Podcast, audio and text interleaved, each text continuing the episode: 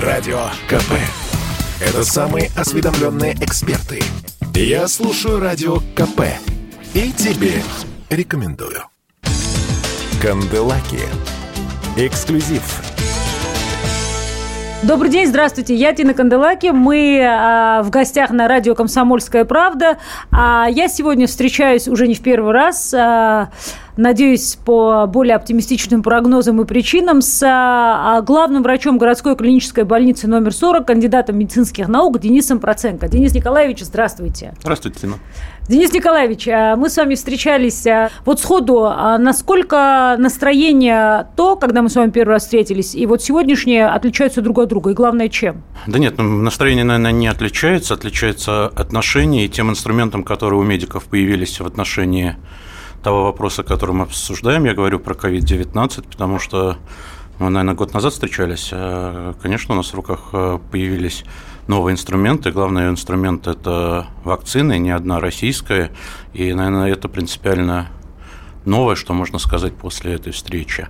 Что меняется? Ну, мы видим, что и вирус меняется, мы видим, что в эту третью волну у нас доминирует э, вирус Дельта, э, так называемый индийский штамм. Мы видим, что он протекает тяжелее, что он э, более активен в отношении молодых людей, а возраст, действительно, средний возраст наших пациентов, в том числе находящихся в отделении реанимации, он стал моложе, я, вы знаете, что не могу понять? А, вот а, вы говорите про новый штамм Дельта, то есть есть более, скажем так, уверенное понимание того, что с этим надо работать, это не заканчивается, и, наверное, борьба с ковидом становится планомерной. Но вот возвращаясь к новому штамму, скажите, а это так теперь надолго? Ну, то есть сейчас новый штамм, потом опять новый штамм. Сколько новых штаммов нам еще предстоит пережить? Сложный вопрос, но это же естественная эволюция, в том числе и естественная эволюция вирусов, поэтому, наверное, в отношении ковида делать какие-то и коронавирусные инфекции, делать какие-то прогнозы очень сложно. И во многом, а, еще раз говорю, предыдущие пандемии, эпидемии человечество побеждало с помощью вакцинации. Я не знаю, что сейчас изменилось в понимании а, многих людей, которые скажем так, сдержанно к этому относятся, либо негативно. Но, наверное, с позиции врача я это вижу единственный путь да, преодоления но, проблемы. Да, я с вами согласна, но просто насколько э, действующая вакцина будет подходить каждому новому типу штаммов? Это, наверное, ну, я вопрос... думаю, вы пригласите в эту студию профессиональных вирусологов, которые более компетентны, чем я, ответят на этот вопрос. Но у меня есть понимание, что э, современные вакцины в том числе, которые содержат, содержат э, в себе наиболее агрессивный компонент, я говорю про шип спайк белка и S-белка, это некое универсальное на определенном этапе решения вопроса. Поэтому... Ну, то есть вы мне хотите сказать, что будет, значит, соответственно, вакцина, а, будем лечить. Никакой сложности в этом не будет. Будет вакцина, мы меньше будем лечить тяжелых случаев, потому что идея вакцинации, я не один раз говорил, это не предотвращение инфицирования. Инфицирование предотвращает социальная дистанция, масочный режим, такой уже, знаете, ба-ба-ба, каждый раз одно и то же. А. Но а, вакцинация, а, увеличивает а, а, шансы выживания, минимизирует риски тяжелого течения, минимизирует нагрузку на систему здравоохранения. Но самое главное, если говорить о пациенте и истории, когда пациент в центре внимания, мы понимаем, что риски его тяжелого течения, риски смерти снижаются многократно. Тогда у меня к вам такой вопрос. Скажите, вот а, мы с вами первый раз тоже говорили про то, что ждем популяционный иммунитет, ну, кто-то вакцинируется, кто-то переболеет. А, есть прогноз, а когда будет этот популяционный а, иммунитет? Есть понимание о том, сколько держится э, иммунитет у э, конкретного индивидуума, и мы сейчас не просто так э, вышли на понимание 6 месяцев после предыдущей вакцинации. Мы не просто так вышли на понимание полгода, 6 месяцев после болезни. Это тот период, когда поствакцинальный иммунитет, либо иммунитет естественный, который сформировался после болезни, позволяет э, говорить о том, что это обезопас... обезопасивает нашего э, пациента. А тут, опять же, мне кажется, э, прогнозно мы э, я имею в виду медицинское э, сообщество и сообщество фармпроизводителей а, будут эту ситуацию мониторировать и будут адаптировать прививки. Я все время привожу аналогию с сезонным гриппом, когда прогнозно понимается, какой из штаммов гриппа будет, и под этот прогнозный штамм подбирается вакцина. Я думаю, что история с коронавирусом, она так вот в среднеблизкой перспективе наверняка должна выглядеть таким же Но образом. вы, я, как все знают, переболели и, наверное, уже в какой-то момент вакцинировались, правильно? Да, 31 декабря и в начале июня, поэтому, в общем, я следую тем рекомендациям, которые есть, в первую очередь в отношении... Ну, я просто три раза уже вакцинировалась. В отношении себя. Ну, вот у меня получается сейчас вторая вакцина, поэтому июнь, июль, август, сентябрь, октябрь, ноябрь – это следующий период, когда я об этом задумаюсь. Ну, я точно так же постоянно теперь проверяю антитела, то есть как бы... Я не проверяю антитела. Почему? Ну, зачем? То есть, если вакцинировался, можешь не переживать? Если вакцинировался, можешь не переживать. Надо понимать, что стопроцентных вакцин нету, что э, там есть 6-8% э, людей, которые на... Это очень, кстати, крутой показатель, 92% популяции, которая отвечает на э, вакцинацию. Но весь вопрос, еще раз говорю, я вот недавно выступал на обществе знаний, тоже говорил, но любой э, современный, современный образованный человек, он, скажем, в доковидный период каждую осень вакцинировался от гриппа. Было такое? Да, было такое. Было такое. Вы перед гриппом определяли антитела? Нет, а но... сейчас да, я, я, я, я слышу, о чем вы хотите сказать, но тогда другой вопрос. А как объяснить, так как мы уже узнали про антитела, вы же понимаете, знания нельзя засунуть обратно. То есть мы узнали, и хочется как-то пользоваться. Вот мы все одновременно вакцинировались. Я, муж, например, сын, вот как, как бы, да, там показательные цифры. И через определенное время, когда нам сделали тесты, мои показатели втрое превышали показатели мужа. С чем это может быть связано? А тем, что мы разные. Вообще основная проблема... Не строю в пять раз, я прошу о, прощения. О том, что мы разные. У меня примерно такая же ситуация с моими родителями, которого, которые как бы одного возраста, и тоже ответ мамин был более выраженный, чем э, у папы. Но э, речь идет о том, что, еще раз говорю, мы же с вами не серийная машина, Мерседес. Да, вообще То есть индивидуальная популя- реакция? Популяция гетерогенная, конечно, э, а, реакция одинаковая. Вообще, на самом деле, если с иммунологами говорить об иммунитете, ведь антитела антитела, иммуноглобулины, там а, те же, это только верхушка иммунитета. Есть иммунитет клеточный, это гораздо более серьезная система, чтобы подходить к ней, а давайте померяемся антителами. У нас есть непростые технологии, но тем не менее в научном плане мы можем мониторировать и клеточный иммунитет и так далее. Но еще раз, а, нужны какие-то универсальные решения, и в основе этих универсальных решений, конечно, лежит пациент и а, необходимость его защитить от тяжелого течения. Ковид на сегодняшний день – это самое непредсказуемое заболевание? Любое заболевание непредсказуемое. А, просто на ковиде сейчас фокус внимания, потому что достаточно большое количество а, пациентов вовлечено. И если мы с вами посмотрим открытые данные, мы видим, да, сейчас в Москве хорошо, трехкратное снижение выявления новых а, случаев. С другой стороны, вы начали говорить о популяционном иммунитете. Сложно рассуждать о популяционном иммунитете, когда мы видим цифру 14% в России вакцинированных. Мне кажется, это сейчас... А люди, вы знаете, что думают? Они думают, а зачем мне этот популяционный иммунитет? Иммунитет, если все время появляются новые штаммы. Я и такую версию слышала. Чего вакцинироваться, если будет новый штамм? Вот что вы этим людям можете я, я сказать? Я ответил на тот вопрос, на который отвечают наши сейчас а, коллеги, например, из Института Гамалеи, наши профессиональные а, вирусологи, что современные вакцины, современные вакцины не утрачивают свою актуальность и для новых штаммов. Наоборот, вакцинация – это тоже один из а, путей блокирования распространения мутаций. Поэтому... Не могу не спросить, вы знаете, э, моя любимая серия э, вопросов, которые меня просто выводят из себя. То есть я слышу разговоры, как там люди друг другу говорят, я не вакцинируюсь, потому что это очень влияет на фертильность, это влияет на беременность, это влияет на э, последующее желание иметь детей. Вот наверняка уже какие-то, ну, появились же, наверное, люди, которые, будучи беременными, заболели и родили. Или не забеременели, зона, не переболев. Моей, не зона моей компетенции, я к этому немножко отношусь по-другому. И когда мы рассуждаем обсуждаемо, когда я агитирую, я агитирую, я этого не скрываю за вакцинацию, моя агитация основана, а, на исследованиях, которые опубликованы, раз, на опыте 20 миллионов вакцинированных в Российской Федерации, два, на публикациях по российской вакцине, которые нам дают наши коллеги зарубежные, которые используют российскую вакцину.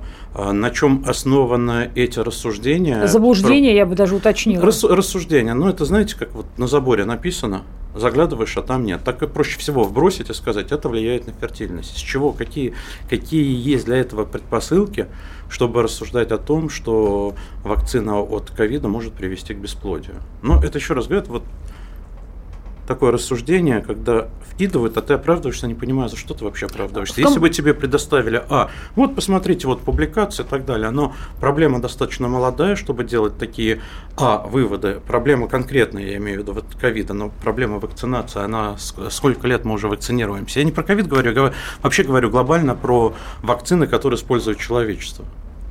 А вопрос, Денис, а были ли у вас беременные, глубоко беременные в коммунарке пациенты? А коммунарка не имеет родильного дома. В московской системе здравоохранения беременными с ковидами занимается городская клиническая больница номер 15 и 52. Поэтому, так как в коммунарке родильный дом находится на этапе только строительства, то, соответственно, к нам а, пациенты беременные не попадают. Какая заполняемость ковидными больными сейчас в коммунарке? А, да, мы сейчас видим, к счастью, снижение. У нас на утро 782 больных, что тревожно, что из этих 782 больных 250 находятся в отделении реанимации, больше 110 пациентов находятся на искусственной вентиляции легких, 5 молодых пациентов находятся на экстракорпоральной мембранной оксигенации. Но, наверное, это тоже такой характерный тренд, когда вроде заболеваемость снижается, в больницах концентрируются наиболее тяжелые пациенты с э, наиболее неблагоприятным А пьется Максим не у вас? Или это секрет? Нет, это не секрет, у нас нет такой пациентки. Я, правда, не знаю ее фамилию, но у нас такой пациентки Просто нет. сегодня пришла хорошая новость. Долго пресса раскручивала а, информацию о том, что у нее было очень серьезное поражение легких, она была на искусственной вентиляции, то есть писали о том, что она находится не, в коме. Не, не в 40 больнице находится. Да, а сегодня просто написали, что она уже в себе, то есть перешла в себя, ее, ну, уже даже как бы, да, там она находится в сознании, ее перевозят на кресле каталки. Крутые коллеги, я знаю, кто ее лечит. Да? Я горжусь этой командой анестезиологов, реаниматологов московской ну и не только анестезиологов, потому что ковид такая лечит мультидисциплинарная команда, где и анестезиологи, и пульмонологи, и инфекционисты, и терапевты. Не переключайтесь. Продолжим через несколько минут. Просыпайтесь, вставайте, люди православные! В эфире радио «Комсомольская правда». Я Сергей Мордан. Прогноз на 21 год вас не порадовал, я надеюсь конвойные в белых тулупах, лающие овчарки, прожектора шарят по белой пустыне. Давайте уже вот по-нашему, по-русски скажем. По Врагам и изменникам Родины нет и не будет пощады. Руки прочь от Егоды. У него нашли огромный дилдо в шкафу. А вообще он отмазывал заключенных и пил с ними коньяк. Каждое утро в 8 часов по Москве публицист Сергей Мардан заряжает адреналином на весь день. Мне кажется, это прекрасно. Канделаки. Эксклюзив Добрый день, здравствуйте. Я Тина Канделаки. Мы а, в гостях на радио «Комсомольская правда». А, я сегодня встречаюсь уже не в первый раз с а, главным врачом городской клинической больницы номер 40, кандидатом медицинских наук Денисом Проценко. Кстати, про абсолютное здоровье сразу же хочу спросить. Вот а, что с этими провалами памяти и слабостью, про которые все говорят? Ну да, сейчас, сейчас очень много говорят о постковиде. Опять же, э, такого вот классического катамноза, да, наблюдения за пациентами у нас э, нету. Почему? Потому что мы этих пациентов передаем в амбулаторную сеть городскую, этим занимаются наши коллеги поликлинические. Я думаю, они на этот вопрос ответят э, более компетентно на широкой выборке. У нас же в основном это, у меня в основном это коммуникация там с коллегами, со знакомыми, которые переболели. И два момента, на которые, которые многие отмечают – многие отмечают, это именно снижение работоспособности, быстрая утомляемость, э, снижение короткой памяти. И у молодых людей это где-то в течение двух месяцев э, проходит. Э, мы делали такое такое небольшое исследование, обзвон наших пациентов. У пожилых пациентов это может затягиваться. У вас так было, дальше. когда вы переболели? Вы что-то похожее ощущали? Ну, была, конечно, утомляемость повышенная, но просто, не знаю, на каком-то этапе ты в силу сложившихся обстоятельств, может быть, на этом так сильно не фиксируешься. А потом у нас это все прошло. Да. То есть вы сейчас можете сказать, что вы полностью восстановились. Абсолютно. А какие, скажите, симптомы сейчас у ковидных пациентов? Вот и какой штамм встречается чаще всего? Я говорил о том, что циркулирует больше дельта штамм, что к температуру, кашлю, мне кажется, по нашим наблюдениям, э, увеличилось количество пациентов, у которых есть еще какие-то расстройства со стороны желудочно-кишечного тракта, mm. чего мы не видели в первую волну. Но, тем не менее, высокая лихорадка, такая изнемождающая, там, покашливание, они остаются одним из ведущих симптомов. А, то есть вот а, если раньше все может сразу... быть, может меньше стали, кстати, нас, э, э, наблюдать э, количество пациентов, которые жалуются на чувство исчезновения обоняния. Как интересно, то есть, допустим, обоняние может быть, может быть расстройство желудочно-кишечного да. тракта, и это тоже может да, быть, соответственно, тоже знаком может быть COVID. одним из... Интересно. А вообще симптоматика ковида и течение болезни за год изменились? Ну, то, что мы наблюдаем вот в последний период, это а, более молодая группа пациентов, которые несмотря на проведение там, в том числе интенсивной терапии, гораздо быстрее прогрессирует в плане объема поражения легочной ткани. Мы уже все знаем, что такое КТ-1, 2, 3, 4, угу. не только медики, но и обыватели. Мы действительно видим, что пациенты, которые там поступают с высокой лихорадкой, с вот этим гипервоспалением, которое мы научились блокировать, несмотря на интенсивную терапию, мы видим, что лихорадка ушла благодаря нашей лекарственной терапии, там ушли маркеры воспаления, мы видим, что дыхательная недостаточность, несмотря на это, прогрессирует и увеличивается объем легочной ткани, вовлеченной в патологический процесс. Мы этих пациентов госпитализируем в отделение реанимации интенсивной терапии. Честно скажу, я не сторонник запугивания, абсолютно не сторонник запугивания, но когда ты видишь это в рутине каждый день, тяжелые кашляющие больные на искусственной вентиляции, там, на высоком потоке, конечно, вызывает э, недоумение, э, какие-то отрицательные настроения в отношении вакцинации. Почему? Потому что, мне кажется, за, этот, за эти полтора года круг наших просто обычных по жизни знакомых сужается, сужается, я имею в виду переболевших, семьи, которые, которые кого-то потеряли в, от ковида. Ну, а посмотрите, сколько мы потеряли, правда, ярких э, личностей из вашей индустрии, из вашей области. Вы имеете в виду, то есть последнего яркого это ушел Петя Мамонов? Да, да. То есть это как раз вот вы считаете, что это все связано с тем, что люди не вакцинируются, чего-то ждут, я и считаю, это... Я считаю, что это один из э, важных факторов, особенно для пожилых людей. Особенно для пожилых людей. Почему, когда в марте стал вопрос там, э, о вакцинации, у меня, например, не было даже сомнений. Разговор с родителями, они поехали, вакцинировались. Да, кстати, в июне они переболели, но при этом даже не потребовалась госпитализация. В общем, в силу возраста родителей у них есть эти факторы риска, которые бы предполагали а тяжелое течение и б неблагоприятный исход. Тогда вопрос, смотрите, вот есть какая-то разница между тем, как болеют а, люди, привитые разными вакцинами? Не проводил такого анализа. А, все-таки в Москве подавляющее число а, подавляющее число вакцинируется спутником. Но еще раз говорю, мне не хочется, правда, уходить в какие-то псевдонаучные дебаты и рассуждения. Почему? Потому что есть если мы говорим о каком-то сравнении, это, это большая дата, которая должен там не главный врач 40 больницы, а анализировать, э, я не знаю, там не организация здравоохранения, те инфраструктуры, которые имеют доступ к этим так называемым большим датам, и сравнивать там количество вакцинированных, количество заболевших, количество течения. Но для меня это на самом деле, Денис, это такой как бы вопрос а, в целом. Может быть, это связано с каким-то менталитетом. Вот я даже не думала. Ну, то есть мы с вами тогда говорили, я два раза вакцинировалась сразу же, еще в прошлом году, а, в сентябре-октябре. А, как только подошел момент, более того, меня вакцинировали при очень крутом показателе антител, как я уже сказала, потому что сказали, что на всякий случай это как раз к слову о других штаммах. То есть а, для того, чтобы ну, чувствовать себя как можно безопаснее, даже при тех показателях, которые у меня, я подчеркну, у меня, правда, очень большие показатели по антителам. Меня все равно вакцинировали третий раз. Я сейчас пойду еще раз, как бы, да, там на проверку.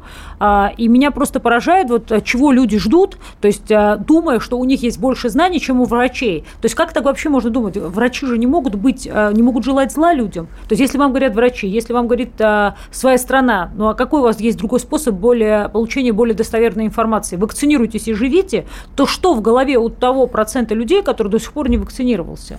Я не знаю, хотя опять, когда смотришь на информационные ресурсы и информационные ресурсы Департамента здравоохранения Москвы, там соцблока Москвы, на информационные ресурсы, посвященные вакцинации, я имею в виду в том числе и Минздрава, по-моему, настолько разложенный с инфографикой, без инфографики, и ссылками, кстати, на исследования, если вас там интересуют э, э, публикации, э, что ты можешь докопаться. Но ну что это вот, я не понимаю, неверие, это недоверие, это глупость просто, это суеверие. Ну вот как так можно? То есть тебе все уже говорят, а, вакцинируйся, никаких других вариантов нету, на что ты надеешься. У меня много знакомых вокруг, вот не успели вакцинироваться, заболели. У кого-то тяжело, у кого-то менее тяжело, у кого-то тяжелее. Вот зачем эти эксперименты, я искренне не понимаю. Ну, еще раз э, хотел бы, наверное, повториться. Я повторюсь э, свои слова, которые я говорил при общении на площадке общества знания. Тут есть еще одна, мне кажется, хитрость э, и непонимание, то, что поствакцинальный иммунитет развивается, если мы говорим про двухкомпонентные вакцины, угу. развивается в среднем на 36 сутки после первого укола, да. И говорят, будьте аккуратнее, не думайте, что вы не заболеете. И, и возникает вот один из таких, мне кажется, разрывов информационных гэпов, что у людей нет этого понимания, что они считают, что после первого компонента... В этот же день они уже не мы, должны Мы вакцинированы, угу. да. А то, что, например, мы на, на, наблюдаем, вот мы, пациент госпитализировался после вакцинации. Начинаешь смотреть, поднимать единую информационную систему, в которой сейчас цифровая медицинская Москва находится, ты видишь, что он заболел на пятый день э, после вакцинации. После вакцинации. Начинается следующее рассуждение. А он заболел из-за вакцинации. Но совпадение по времени, но а как можно... А это важный, да, фактор, а, потому а что... как можно, я не очень просто понимаю, а как можно инфицироваться фрагментом вируса? А я, это важное замечание, то, что э, вы сейчас вспомнили. Почему? Потому что я от многих людей слышала, они вакцинировались, и они заболевают, э, не понимают, э, думают, что это реакция на вакцину, а, и ты им пытаешься объяснить, что если вы не вакцинировались, вы даже не знаете, как бы этот вирус пережили. Ну, то есть вам просто повезло, что вы вакцинировались, но на пятый день уже какая-то реакция у организма Нет, есть. Реакция, Нет, реакция формируется на 14 сутки устойчиво после второго компонента. Это очень важно для понимания. Больше того, еще раз говорю. Тем не менее, несмотря на то, что ты вакцинирован, я уверен, что пока масочный режим, он, а, актуален, и я все время привожу в пример там, наших коллег и жителей, например, э, Японии. Но ведь у них масочный режим, условно говоря, культура ношения масок был еще в доковидный период, если вы вспомните новостные ленты. Там, не знаю, Гонконг, Тайвань, Китай. То есть у них культура ношения масок в местах массового скопления – она априори вне зависимости от эпидемической ситуации. Но понятно, что в том регионе различных вирусных инфекций гораздо больше, чем у нас. У нас так может быть? То есть вы считаете, что ну, мы можем перейти говорю, к эпохе, когда все будем ходить в ковидных масках просто не как знаю, еще раз говорю, может быть, часть это моя одежды. профессиональная девиация, что я эту маску не замечаю, потому что я ее, в общем... Вам э, хорошо, вы как будто просто, на, да... Носила и одевал И до, там, и во время. Во время и так да. далее. Поэтому, опять же, я вот я вот не вижу из, этой больш... из этого большой проблемы. Другое дело, опять же, культура ношения масок это тоже очень важно. Вы правильно сказали, у вас это профессиональная девиация, потому что вы объективно как бы да там а, привыкли носить маску, и для вас это комфортное ну, состояние. Не а для людей не напрягающее, а для людей все-таки это привычка. И эта привычка у вас выработана, эта привычка рабочая. А у людей этой привычки, к сожалению, нет, поэтому люди, наверное, так и реагируют. Знаете, что мне интересно? Вот в последнюю волну в больнице стало попадать значительно больше молодых пациентов с тяжелым течением коронавируса коронавируса. Так ли это? Вы про это говорили, но расскажите поподробнее. В чем причина? То, что а, вот сейчас как бы развернувшийся штамм Дельта больше действует на 40-летних или просто из-за того, что люди молодого и среднего возраста устали от ограничений, пренебрегают масками и дистанциями, о которых вы говорите, вот и стали болеть? Я думаю, очень сложно выделить и разделить здесь совершенно. Я думаю, это два, два совпадающих момента между собой. Да, мы видим, что действительно э, дельта вовлекает в тяжелое течение все больше и больше молодых людей, но почему они инфицируются, наверное, в том числе потому, что все устали, все расслабились, э, все стали с определенным пренебрежением относиться к рекомендациям, в том числе там, масочного режима. Почему такая рекордная смертность? В конце прошлого года по суточной заболеваемости цифры были и повыше, но более 600 человек в сутки никогда не умирали. А вот уже какую неделю подряд держится цифра под 800 летальных исходов каждый день. Это же так? Ну, еще раз говорю, более тяжелое течение, более агрессивное течение – Б, надо признаться, что за эти полтора года ни в России, ни во всем мире не разработано некого этиотропного лечения. У нас нет противовирусного препарата, который бы с высокой эффективностью как бы нивелировал э, и блокировал вирус идеального, к сожалению, теотропного лечения нету, как с бактериями. Есть бактерия, есть антибиотик, который эту бактерию убивает. Так совершенно примитивно. К сожалению, такого идеального противовирусного препарата в настоящее время во всем мире не существует. Не переключайтесь. Продолжим через несколько минут. Значит, я самый первый вакцинировался, поэтому меня спрашивают. Поехали, напились и давай, значит, все. Нет больше СССР, мы создали Содружество независимых государств. И скорее хозяину Бушу, старшему президенту США, звонить. Назначьте везде русских, и многонациональные регионы были бы довольны. И дайте больше прав регионам и больше прав предприятий. Итоги с Жириновским. Каждую пятницу на радио «Комсомольская правда». Владимир Вольфович клеймит злодеев – с оптимизмом смотрит в будущее и общается со слушателями. 9 часов вечера по московскому времени. Я все могу сделать. Запросто наведу порядок. Канделаки. Эксклюзив Добрый день, здравствуйте, я Тина Канделаки, мы а, в гостях на радио «Комсомольская правда». А, я сегодня встречаюсь уже не в первый раз с а, главным врачом городской клинической больницы номер 40, кандидатом медицинских наук Денисом Проценко. Как наблюдаете, вот, например, когда люди начинают болеть, вот а, те болячки, которые у них, допустим, скрыты, есть же и такие болячки, которые в нас спят. То есть а, какое количество, вот, условно говоря, болезней, находящихся в законсервированном состоянии или, например, в стабильном каком-то состоянии, начинает агрессивно развиваться? А любое критическое состояние, вне зависимости, это ковид, либо там тяжелая травма пациента сбила автомобиль, к примеру, говорю, на фоне любого критического состояния происходит, к сожалению, обострение или декомпенсация компенсированных хронических заболеваний. И, кстати, это во многом одна из причин, почему пациенты чаще погибают сердечной недостаточностью фактора риска, пациенты с сахарным диабетом, пациенты с морбидным ожирением. А вот эта цифра 800, это как раз вот те люди, у которых обострились хронические То, заболевания? В том, в том числе, в том числе, То есть конечно, те, которые прошли по кругу, не вакцинировались, вот, собственно не говоря. вакцинировались, декомпенсировались, тяжелое течение ковид плюс декомпенсация их хронической патологии, да, там прогрессирование сердечной недостаточности, все это в совокупности и приводит к э, фатальным исходам. В ковидных госпиталях, как и в обычных больницах, а не осталось, наверное, перебол... не переболевшего медперсонала. Ну, то есть вы все в той или иной степени переболели. Многие из вас заражались в первые месяцы пандемии, потому что, ну, тоже как бы все живые люди, где бы вы ни работали, все равно понятно, что перебои со средствами защиты были, много было непонятного о Нет, вирусе. кстати, извините, что перебиваю, Тина. Мы так это очень с нашим эпид-отделом мониторировали, и как ни парадоксально, основные такие были эпид-расследования, все равно основные причины, я тому пример, инфицирование происходило не на рабочем месте, а все-таки в местах э, коммуникации. Почему? Потому что я, я, я еще раз говорю, за всю Россию не буду говорить, но то, что с первого момента все московские ковидные госпиталя были э, обеспечены и, и сейчас обеспечены достаточным количеством средств индивидуальной защиты, я говорю и очки, которые защищают конъюнктиву, и э, маски.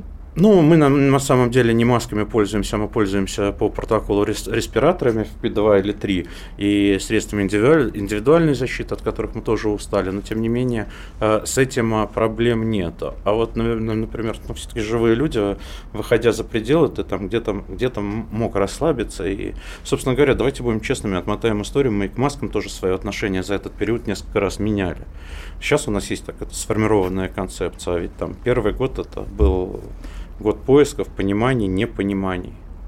Так, а, возвращаясь к медперсоналу, вот а, если говорить о коллективном популяционном иммунитете, я не знаю, сколько так можно перенести на узкую группу людей этот иммунитет, но у вас же как раз, а, ну, по большому счету, должен быть вот тот очаг выработки коллективного иммунитета, который может быть неким хедлайнером, потому что вы все время находитесь на работе. 68% э, команды коммунарка сейчас вакцинированы. Невакцинированная группа – это минимальное количество людей, которые имеют медицинские отводы, либо это э, те наши коллеги, которые, у которых еще не прошло 6 месяцев после периода болезни. Болеют часто у вас медперсонал? Ну, мне кажется, они уже все переболели, они все вакцинировались. Э, бывают эти случаи, но сказать, чтобы часто, нет, потому что, ну, правда, за эти полтора года мы в той или иной форме э, и, и, и переболели, как и все, но что самое важное, еще раз говорю, за последние полтора месяца у нас такая была достаточно активная городская программа вакцинации, и понимая, в какой ситуации работает команда, я имею в виду там дежурство сутки через сутки и так далее, мы сделали центр вакцинации прямо на территории э, всех наших подразделений, чтобы это было максимально а, комфортно, безопасно. И еще раз говорю, вчера как раз мы обсуждали, почему я говорю про цифру 68, потому что это последний отчет, как у нас идет вакцинация. И я надеюсь, что это нам даст то, что должно дать в популяции внутри нашей команды. Как вакцинировались? Охотно? Потому что, вы знаете, многие компании предлагали доплаты, предлагали какие-то бонусы. Потому что не то, чтобы вот везде вакцинация шла ровно. Насколько охотно прививались? И Спок- нас... Спокойно, абсолютно спокойно. Вот при... сразу же, мне просто интересно, при... как было? Дали объявление. Вот, собственно говоря, дорогой персонал коммунарки, можете привиться завтра на третьем этаже. И сразу все пошли. Нет, нет, ну это мы, не так можете прийти. Это расписанные слоты, это отсутствие, это тоже такая технология. Это слоты записи, чтобы там не было э, скопления коллег. Это э, постройка графика А, который удобен для наших сотрудников в рамках их дежурства и единичные случаи отказов, э, персональное общение и убеждения и э, ну, не было этой проблемы. Почему? Потому что ну, мы, мы, мы в очаге, мы в эпицентре, и мы настолько погружены... Сознательности хватает всем. Погружены настолько во все эти процессы, в том числе обучающие, что тут э, каких-то антиваксерных настроев не было абсолютно. А как относились к обязательной вакцинации? Вообще вы сами как относитесь к обязательной вакцинации? Тоже вызвало очень много а, пересудов, и мне кажется, абсолютно несправедливо, потому что ну, тут тебе дается возможность, пожалуйста, приди вакцинируйся, живи спокойно, не надо за это платить. И вот такая тоже как бы не то чтобы здоровая реакция на повсеместную вакцинацию, разговоры о чипировании, о том, что это начало эпохи Большого Брата и многие другие тоже абсолютно как бы глупые домыслы. Убеждения, разъяснения. Мне кажется, вот это правильный путь. Э, обязательная вакцинация, я думаю, могут быть какие-то управленческие э, решения, например, которые, кстати, используются во всем мире. Пожалуйста, у тебя есть две опции. Либо ты сдаешь ПЦР, с моей точки зрения, не самая идеальная история, потому что вы сдали ПЦР, попали в аэропорт, попали в накопитель, на вас чихнули, до свидания, ПЦР отрицательный. Но посмотрите, весь мир сейчас э, по-другому относится к путешественникам, которые вакцинированы. От них не требуют, не, не, не требуют ПЦР, у них нет ограничений каких-то, у них нет карантина. И мне кажется, это тоже очень э, один из таких э, важных инструментов. Большая дата собирается. Не знаю, вот где вы были за все это время а, из западных стран. Я была, например, в тех же Арабских Эмиратах. Ты прилетаешь, вы были там за все Я это был время? в коммунарке. Это понятно, я тоже все время на работе. Но вот за весь год, однажды, единожды я оказалась в Арабских Эмиратах. За вот весь год, чтобы мы с вами не виделись. И а, там сразу же в аэропорту ты регистрируешься, тебе нужно зарегистрироваться в приложении. И они отслеживают весь твой трек. То есть, условно говоря, ты туда даешь кучу своих персональных данных, они тебя должны в системе увидеть, и дальше они тебя полностью обследуют. Ну, ну как бы они обследуют, а следуют за тобой. То есть за всем твоим путем нахождения в Арабских Эмиратах. Вот когда я была, было так. И мне кажется, Денис, тут можно сколько... Посягательство на свою свободу не почувствовали? Вы знаете, а, я вообще, так как очень люблю технологии и понимаю, что мы можем им сопротивляться сколько хотим, они все равно победят неминуемо всех, я считаю, что и ковидные паспорта, и а, цифровые номера, и цифровизация как, как бы часть абсолютно новой культуры, новой этики, она наступает у нас на глазах. Ты можешь сопротивляться сколько хочешь. Это как бояться телефона, как люди боялись телефона, когда его изобрели. Что бояться-то? Ну, это данность. Будет так. Поэтому мне вот интересно ваше мнение. Кстати, я... эпидемия рака мозга, да, после того, как там сотовая связь 20 лет используется, мы тоже не видим. Обратите внимание. А помните, были эти Конечно. разговоры об облучении и так да, далее? Да, да, да, да. Все, вы много говорите по телефону, iPhone рядом не кладите. Абсолютно правы. iPhone рядом не кладите, потому что заболеете раком мозга. Ну, что-то вот как-то никто не Штанах заболевает. Не а вопрос, вообще тоже вот интересный а, вопрос о маркетинге, пиаре, которые все равно управляют информационными потоками в, в рамках того же fake news и многого другого, что сегодня дают технологии через информацию. Как вы считаете, а мог, могла быть история с ковидом раздутой? Ну, то есть мы и так все болели какими-то вирусами, а кто-то просто взял это, условно говоря, систематизировал и придал этому вот такой информационный импульс, что теперь вы правильно мне сказали, все следят за своими антителами, а раньше переболев воспалением легких или каким-то тяжелым заболеванием а, а, вирусным, никто что-то себе ничего не измерял. Э, думаю, что нет. Почему? Потому что слишком дорогая цена, я имею в виду с позиции экономики, с позиции, вспомните, март прошлого года Италия, когда система здравоохранения просто трещала э, по швам. Вы это, наверное, тоже помните. Там перепрофилизация московских госпиталей для раздутой истории, наверное, нет. Все-таки, то есть это вот это, а, это реали, искусственный это реали. штамм или а, естественный штамм? Есть ответ на этот вопрос через год? Думаю, что естественно искусственный штамм. Скажите, пожалуйста, хорошо, я еще раз говорю, можно было бы на этом спекулировать, если бы не было истории эпидемии в, в человечестве. Согласна, но мне тогда к вам вот, вопрос. Давайте тогда подумаем, а что а кто сто лет назад, когда не было технологий, а я не знаю, что происходит а в Китае по одной простой причине, потому что, если вы обратили внимание, во всяком случае, в медицинском, э, в медицинских аспектах количество публикаций, которые были в первую волну от наших китайских коллег, резко сократилось. Резко сократилось. Я, я опять еще раз говорю, не говорю там еще о заговорах, еще о чем-то. Нет, я просто констатирую факт, что сейчас достаточно много исследований там наших европейских, американских коллег, я имею в виду и Северную Америку, и, и Южную, а количество публикаций от наших китайских коллег снизилось кризис, либо анализируются даты первой и второй волны. Глобализация и либерализация, скажем так, а, а, европейского мира абсолютно четко у нас на глазах заканчивается а, управлением странами через панику. Потому что вы же понимаете, что паника – это самый очевидный мотив, через который можно вводить любые авторитарные меры. Человек ним будет гораздо больше готов, чем ежели все это происходило бы в мирное время. Поэтому, конечно, эти теории всегда будут появляться, что это все возникло не случайно. Но мне знаете, что интересно? Вот э, есть ли в вашем медицинском мире объяснение, и говорите ли вы с коллегами э, о том, что вакцина стала тоже еще одним из способов войны друг с другом? Потому что вот это не покупание вакцины, потому что она, допустим, российская, или э, распространение информации о том, что какая-то другая вакцина работает лучше. И вот эта экономическая война, развернувшаяся у нас на глазах. Как вы считаете, вот э, обычные люди, ваши коллеги, врачи, они понимают, что это искусственно созданная конкуренция? Я думаю, что мы это все понимаем, что это искусственно созданная конкуренция. Другое дело, что мы, а, понимаем, что Россия обеспечена вакцинами, нашими отечественными. И, и, и вы могли бы продавать и, их другим? И их э, доступности, что важно, бесплатность, никто же не обращает внимания, что, а, ПЦР фактически делается бесплатно а, против там каких-то трехзначных цифр э, в евро, если говорить об ПЦР в Евросоюзе. Доступность их сейчас уникальная, но это настолько хорошо, что же, когда хорошо, а вы, когда хорошо про это не а надо, вы правильно сказали, не надо никто говорить. не знает. Это даже, знаете, как-то вот в информационном поле этого нету. То, что у нас все бесплатно, а как бы в, э, у наших Почему этого нет? партнеров если все вы, за если, деньги. Если, если вы посмотрите, например, те промо-ролики, те промо-материалы, которые делает Департамент здравоохранения, на этом делается упор. Вакцинируйтесь бесплатно в павильонах здоровья. Не переключайтесь. Продолжим через несколько минут. Радио КП. Это споры и дискуссии в прямом эфире. Я слушаю Радио КП и тебе рекомендую. Канделаки. Эксклюзив Добрый день, здравствуйте. Я Тина Канделаки. Мы э, в гостях на радио «Комсомольская правда». А я сегодня встречаюсь уже не в первый раз с а, главным врачом городской клинической больницы номер 40, кандидатом медицинских наук Денисом Проценко. Недоверие, может быть, в том числе связано еще и с тем, что, может быть, ну, мало новых лиц в современной политике. И э, вы решили пойти в Госдуму. Вот э, чем это а, с чем это связано? И, может быть, я права на самом деле, что вы в какой-то момент решили, что если люди так многого ждут от государства, то было бы здорово, если бы это государство представляли новые люди, которые своей работой и своей репутацией заслужили быть во власти.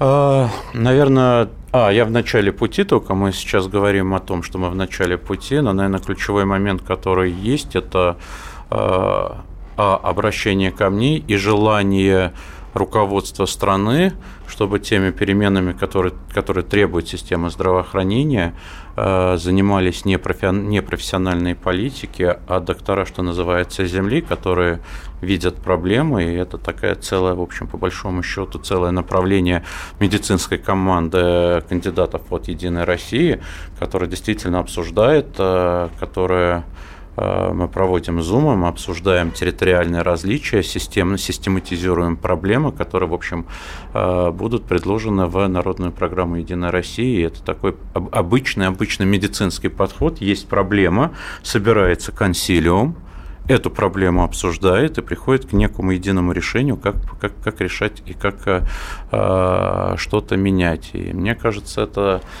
э, есть у меня очень близкий мне человек, который говорит, можно ехать в дрезине и плевать в пролетящий мимо поезд, а можно попытаться быть в этом поезде, что-то поменять э, и в системе Много здравоохранения. Кто говорил, зачем тебе это надо, ну куда ты пошел, ты, а, тебя все любили, уважали, а теперь ты пошел в политику и так далее. Были люди, которые скептически отнеслись к вашему решению? Э, у меня очень такой небольшой узкий круг которых людей, которые меня понимают и принимают такой, какой я есть, и не ждут от меня того, чего они не ждут. Ну и еще раз говорю, все прекрасно понимают, в какой ситуации я нахожусь. И если говорят, что твое мнение важно, говорить не, не, я не буду, мне кажется, это такая слабость и где-то трусость. И вы реально считаете, что с вашим приходом в политику медицина может измениться? Ну, то есть те необходимые изменения, которые Вы меня не услышали, Тин, к сожалению. Это самое грустное, что вы меня не услышали. Я не говорю я, я говорю про команду. Про команду врачей. У нас сейчас, например, да, 17 врачей, которые выдвинуты от «Единой России». У меня нету слова «я». Медицина индивидуальной перестала быть со времен Булгакова. У нас нет земской медицины. Я говорил о медицинских командах, о командах мультидисциплинарных. И в данной ситуации нету я, есть а команда медиков, которые что-то хотят поменять, которые хотят предложить эти изменения власти исполнительной. Я очень надеюсь, что нас услышат. Нас сейчас уже начали слышать. Почему? Потому что на наших консилиумах, обсуждениях, которые мы проводим там на партийной площадке, а с обязательным привлечением помимо кандидатов экспертов своей области, я не знаю, мы там обсуждали реабилитацию, мы обсуждали, приглашали ведущих специалистов в области реабилитологии, мы обсуждали э, назревшие необходимые изменения первичной сети, мы обсуждали информатизацию. Еще раз говорю, помимо людей, которые хотят что-то поменять в лучшую сторону, мы обязательно на нашу э, площадке эти зум-обсуждения, зум-консилиумов приглашали экспертов, которые компетентны в конкретной области. То есть я правильно вас понимаю, что когда вы говорите команду принято, но вы всегда должны понимать, я думаю, вы это прекрасно понимаете, что управление и профессиональные навыки в определенно взятой сфере, они не всегда пересекаются развиваются. То есть ты можешь быть очень классным врачом, но ты можешь быть не очень хорошим управленцем, потому что создание идеи, а, создание дорожной карты по реализации этой идеи, а, получение денег на реализацию этой идеи, вообще работа с госбюджетами – это очень тяжелая вещь. Поэтому мне интересно, насколько ваша команда, вот если вы говорите про команду, готова к тому, чтобы все хорошие инициативы, а инициатив хороших в нашей стране было очень много, и мы с вами это видели, превратились в реальные решения. Насколько вы к этому готовы, и есть ли у вас конкретные законодательные инициативы? Смотрите, я бы все-таки э, разделил несколько этапов. Можно, конечно, да, я очень горжусь, и, наверное, мое самое большое внутреннее эго, то, что я врач. Но при этом в нашей команде, в нашей команде большинство врачей, которые занимаются организацией здравоохранения. А раз так, то понимание малых групп, понимание проектных офисов, понимание таких, как там диаграмма Ганта, когда ты решаешь конкретную задачу, соответственно, мы этому московским соцблоком были профессионально обучены. А Больш... это как получилось? Большин... А так это получилось в вечернее время, последние два года, наверное, фактически все главврачи города Москвы обучены. Это московская программа? Московская программа, мы обучены MPI, Master Public Administration, и, в общем... Вы упра... сейчас диаграммы Ганта меня просто управление... удивили. Ну, это наша работа рутинная, еще Не, раз. ну вы же прекрасно прекрасно, как врач, знаете, что у нас в стране очень много было разговора о том, что, например, должен ли врач быть министром здравоохранения, должен ли быть учитель министром образования. И были разного рода дискуссии по поводу того, что человек может быть высококлассным профессионалом в своей сфере, но плохим управленцем. И мне поэтому дико интересно. То есть реально правительство Москвы сделало такую программу MBA для врачей, которые. MBA, только не BA, да. не API, да. Public Administration, да, сделали, мы все обучились, у нас есть защищенные проекты, эти проекты там, я не знаю, частично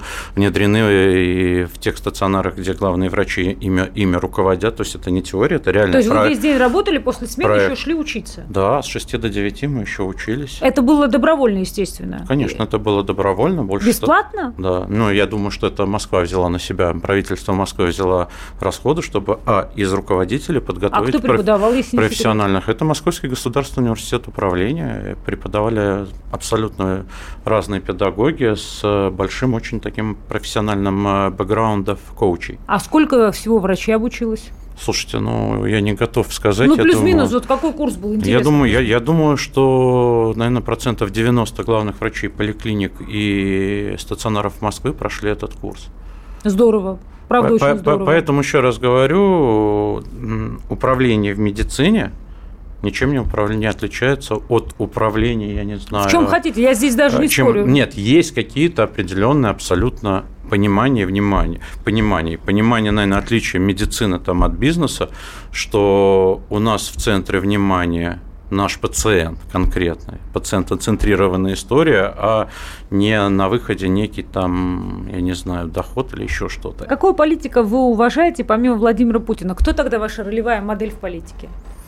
Ну, насчет ролевой модели, вот я это не знаю, но мне всегда было интересно, что, как делал, например, Черчилль.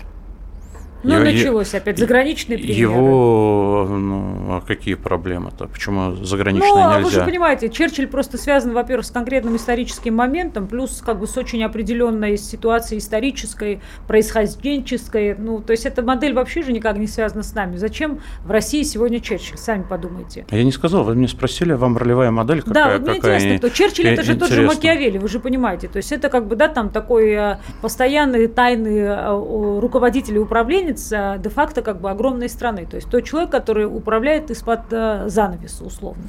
Ну, как из-под занавеса, когда он там занимал ключевые позиции, был министром внутренних дел, был лордом казначеем. Как, да, как, но как, вы же понимаете, все-таки монархия. Из-за под занавеса конституционная монархия. Ну, тем не менее. Это, это, это, нет, это принципиально, мне кажется, разница. Конституционная монархия, когда э, решение, и, в общем, почему, наверное, он, потому что он действительно все время находился там, война, после войны кризис, такой абсолютно крутой кризис-менеджер, который умел... Но для этого нужна конституционная монархия, чтобы такой кризис-менеджер мог на протяжении многих лет управлять. Вообще, кстати, такая модель вам для России нравится? Конституционная монархия? Я так, честно говоря, не думал о таких совершенно э, моментах э, ключевых. Э, конституционная монархия для России. Мне хочется делать то, что наверное, я могу делать. А что я могу делать? Я могу обсуждать здравоохранение своими коллегами, видеть их успехи, видеть их э, недостатки. И то, что вы сказали, то, что мне очень симпатично оказалось, и то, о чем мы можем говорить, это о правильной цифровизации всего здравоохранения вне зависимости от э, территории. Заканчивая наше интервью, не могу не спросить, у вас есть много ярких увлечений, про которые все знают, а что меняет и расширяет ваше тогда сознание и дает дополнительную энергию, чтобы брать на себя как можно больше ответственности? Потому что вы сейчас говорите о том, что возьмете на себя еще больше ответственности, чем раньше, когда вы просто были главврачом.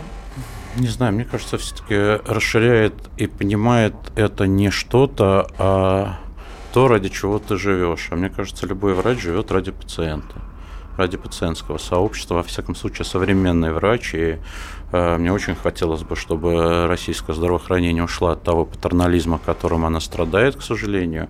И, наверное, вот таким как-то получилось высокопарно, но это действительно так. Мы живем наших, ради наших пациентов, и хочется что-то сделать именно для них там не на уровне коммунарки, а глобально, если тебе такая возможность предоставлена. Понимаю абсолютно и груз ответственности, и как-то так. Хорошо. Большое вам спасибо. Спасибо, Тин, вам. Денис Проценко был на радио «Комсомольская правда». Я вам желаю удачи. Вы знаете, я вас хорошо чувствую и понимаю. Меня всю жизнь критиковали за то, что я всегда говорила, а лучше идти во власть, быть рядом с властью и пытаться ее изменить изнутри, чем, собственно говоря, все время сидеть на скамеечке у этого дома и обсуждать все решения. Если ты в своей сфере можешь куда-то идти, что-то можешь менять, в тебе есть эти силы и энергия, ты должен хотя бы попробовать. Потому что если ты не попробовал, значит, вся твоя критика является просто, ну, как вы понимаете, бравадой а, неудачного человека. Потому что любой человек, неважно, я говорю о успехе нематериальном, я говорю именно о успехе внутреннем, человеческом. Успех – это когда ты что-то можешь изменить и в тебе есть эти силы. И, наверное, как бы все-таки в современном мире эти силы очень важны, потому что мы живем в эпоху неопределенности, каждую секунду что-то меняется. Вот мы с вами встречались год назад, мы с вами оказались в одном мире, сейчас стало понятно, что этот мир не откатить назад, и вот в этой как бы ситуации вечной турбулентности быть готовыми к изменениям, это значит иметь внутренние силы что-то менять, потому что если ты не можешь менять, значит ты не можешь быть готов к изменениям. Поэтому я вам искренне, Денис, желаю удачи. Спасибо. Я очень хочу, чтобы у вас все получилось, и я думаю, со мной а, тысячи и сотни а, тех пациентов, которых вы вылечили, и тех, которых вы еще вылечите, и тех, которые, я думаю, с большим удовольствием станут вашими избирателями. Удачи вам, Денис. Спасибо большое. Спасибо всем. Спасибо. Канделаки. Эксклюзив